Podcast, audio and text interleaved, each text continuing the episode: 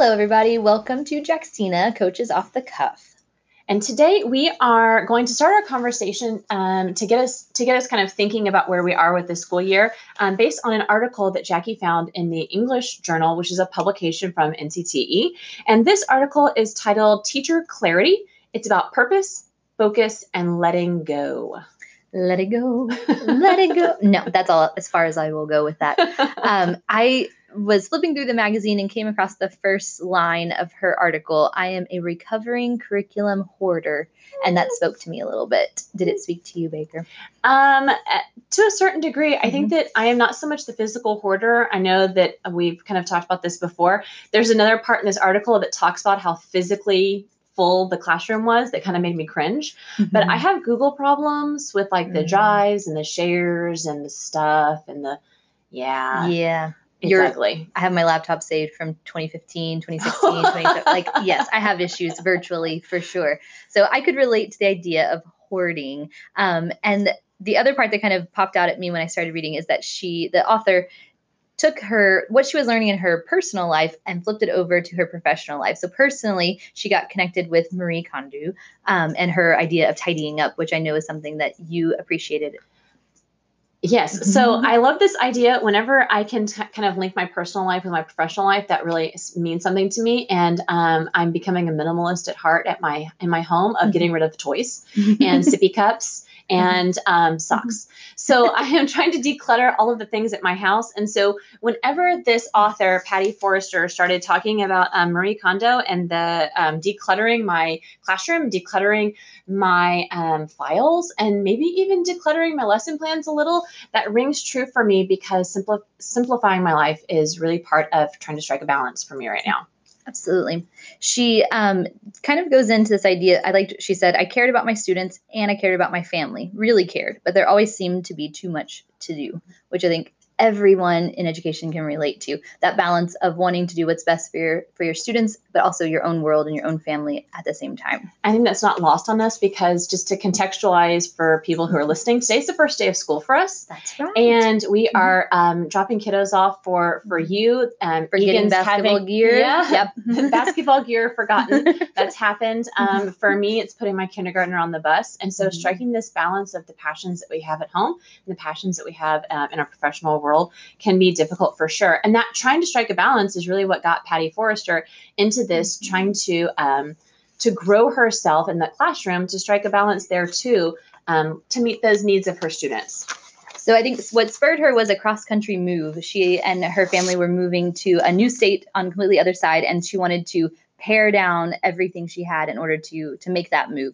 And that included the things that would go into her new classroom. And she had been teaching same content, 7th grade language arts, same school for 17 years, I think she notes. I think it's 17 years, yeah. So she had collected a lot of things, both physical things and also just a lot of files and ideas. So she kind of took this idea of tidying up her personal life and flipped it over into her professional world as an educator.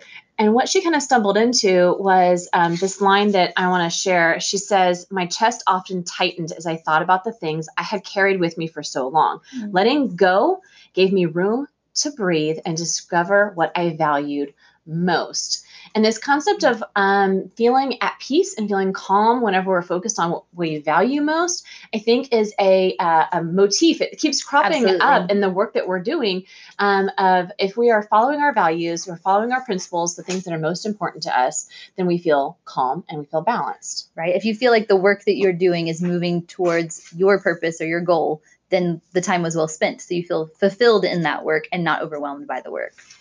Absolutely. So one of the things that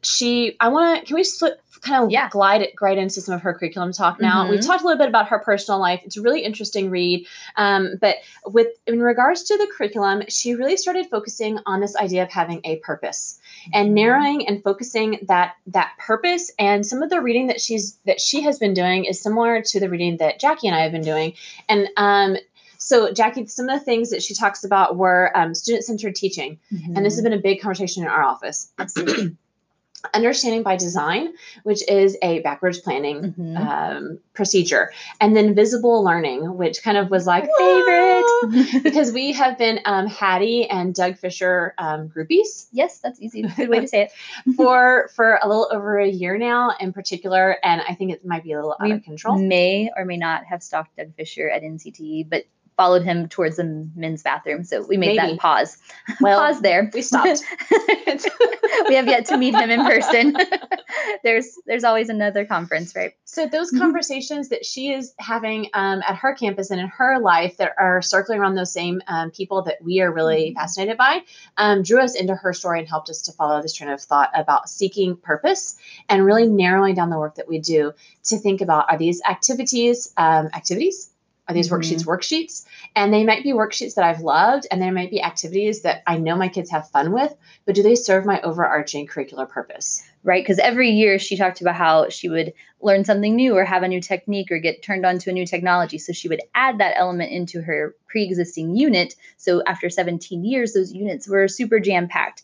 And although she was trying to make them personalized to her students, she realized that by never curating the unit and only adding two, she wasn't really accomplishing that goal. And I think we have to really talk about what it means to curate, because I can certainly go through and curate. And if I am looking for the things I love, I may still keep everything because I don't want to get rid of anything because I still love it. And that's my filter for curation. But I think the true filter for curation needs to be purpose.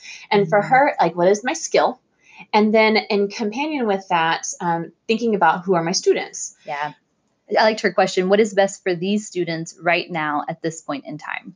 So this idea that you are tailoring the unit to meet the needs of the real life students that are in front of you for that moment in time is super powerful to us. Which can change even with the same group of kiddos over the course of time of the school year.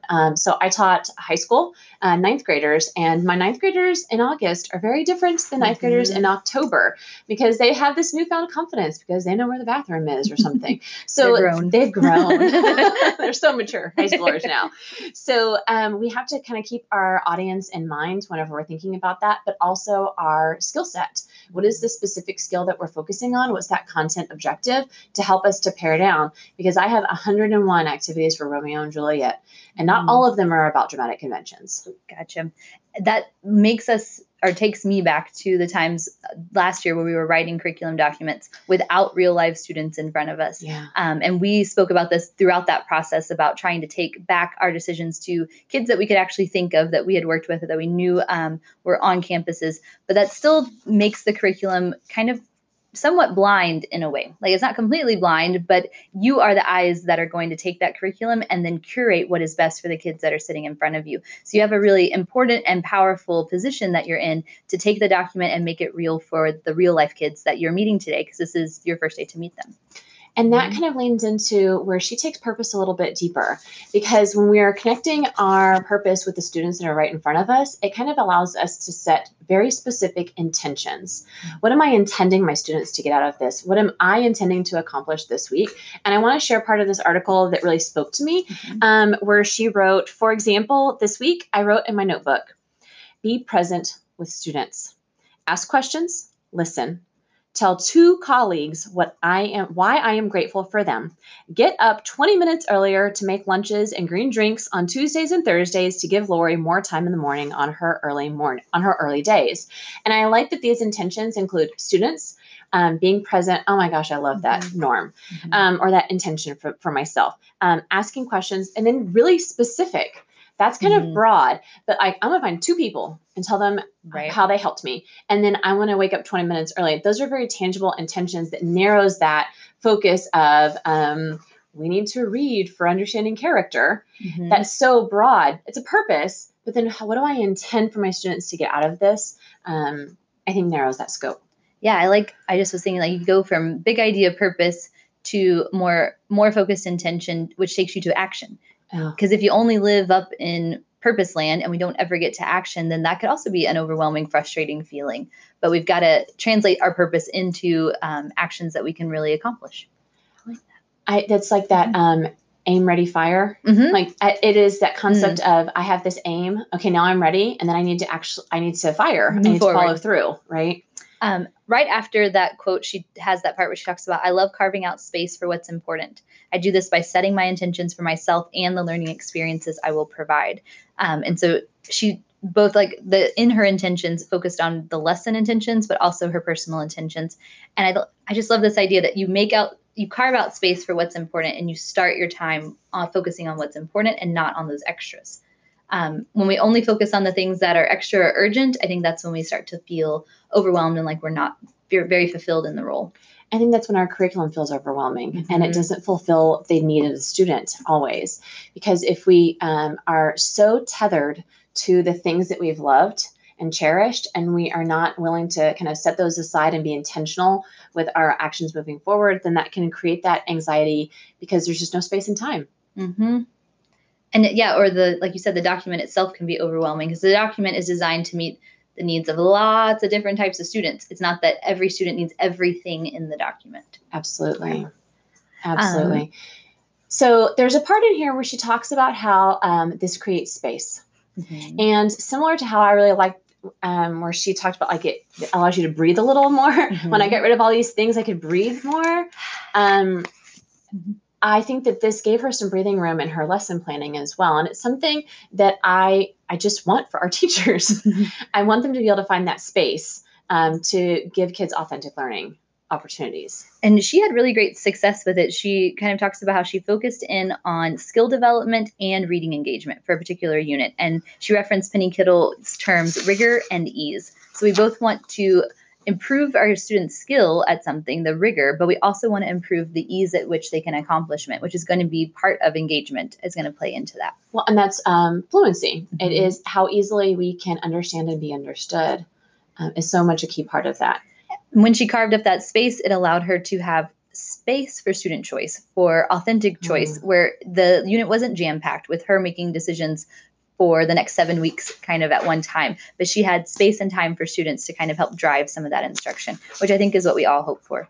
So by saying no to some of her worksheets and activities, she said yes to students making choices about what work they wanted to do to cement the learning that she was prioritizing for them. Right, because for her, student choice was a part of her purpose. Absolutely. That makes a lot of sense. And to quote your Christina-isms, she has one that here in the office we all like to, well, we've all taken it over and used it ourselves, but make your nose, I'm going to say it wrong now. Oh, make your nose something so that your yeses can be enthusiastic. We have to say no. Make your nose firm. I don't know if that's it, but I have to say no so that my yeses can be enthusiastic right. Because we want to do something wholeheartedly. Mm-hmm. And sometimes when we say yes to all the committees, and all of the cool activities and sometimes y'all, even like all the apps and did all of the alls, we can't do it to the best of our ability. Mm-hmm. And I think you had told me earlier, like, it's not that you're saying no to bad things. Like sometimes you are going to have to say no to things that are good. And at another time may have been really useful and appropriate, but they're not currently linked to the purpose of the moment. So good.